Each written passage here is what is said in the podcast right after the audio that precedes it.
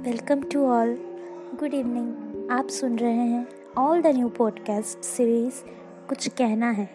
So let's enjoy मुझे तुमसे कुछ कहना है। हाँ मैं तुम्हारी ही बात कर रहा हूँ।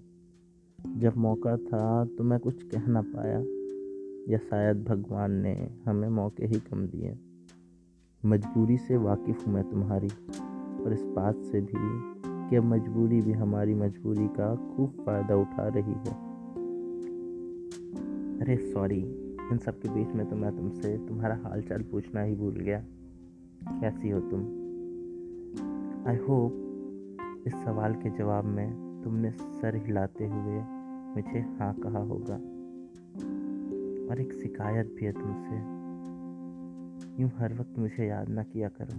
ये हिचकियाँ बहुत सताती हैं। पर सच कहूँ तो अब सारा दिन मैं इन हिचकियों का इंतज़ार भी करता हूँ।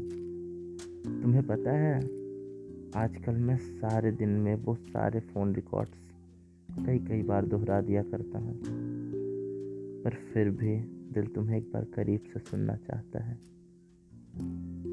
पता है, एक दिन मैं खुद को ही समझा रहा था कि वो खुश रहे तो इसी में मुझे भी खुश हो जाना चाहिए।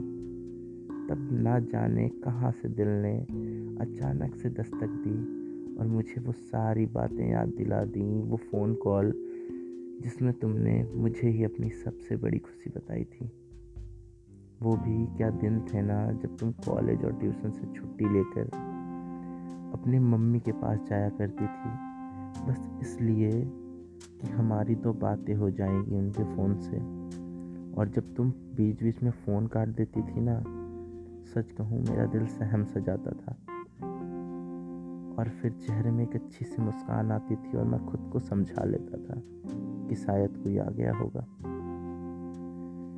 अरे, इन सब के बीच तो मैं बताना ही भूल गया कि अभी मैं कोलकाता में हूँ।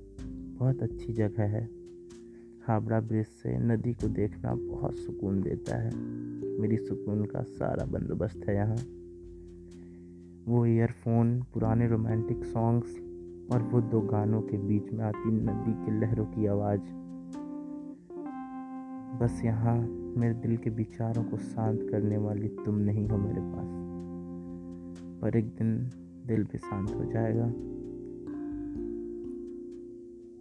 काफ़ी समय हो गया है, मेरे ट्रेन का टाइम हो रहा है। कहना तो बहुत कुछ था तुमसे, और मुझे बहुत अच्छा लग रहा है तुमसे ये सब कह के।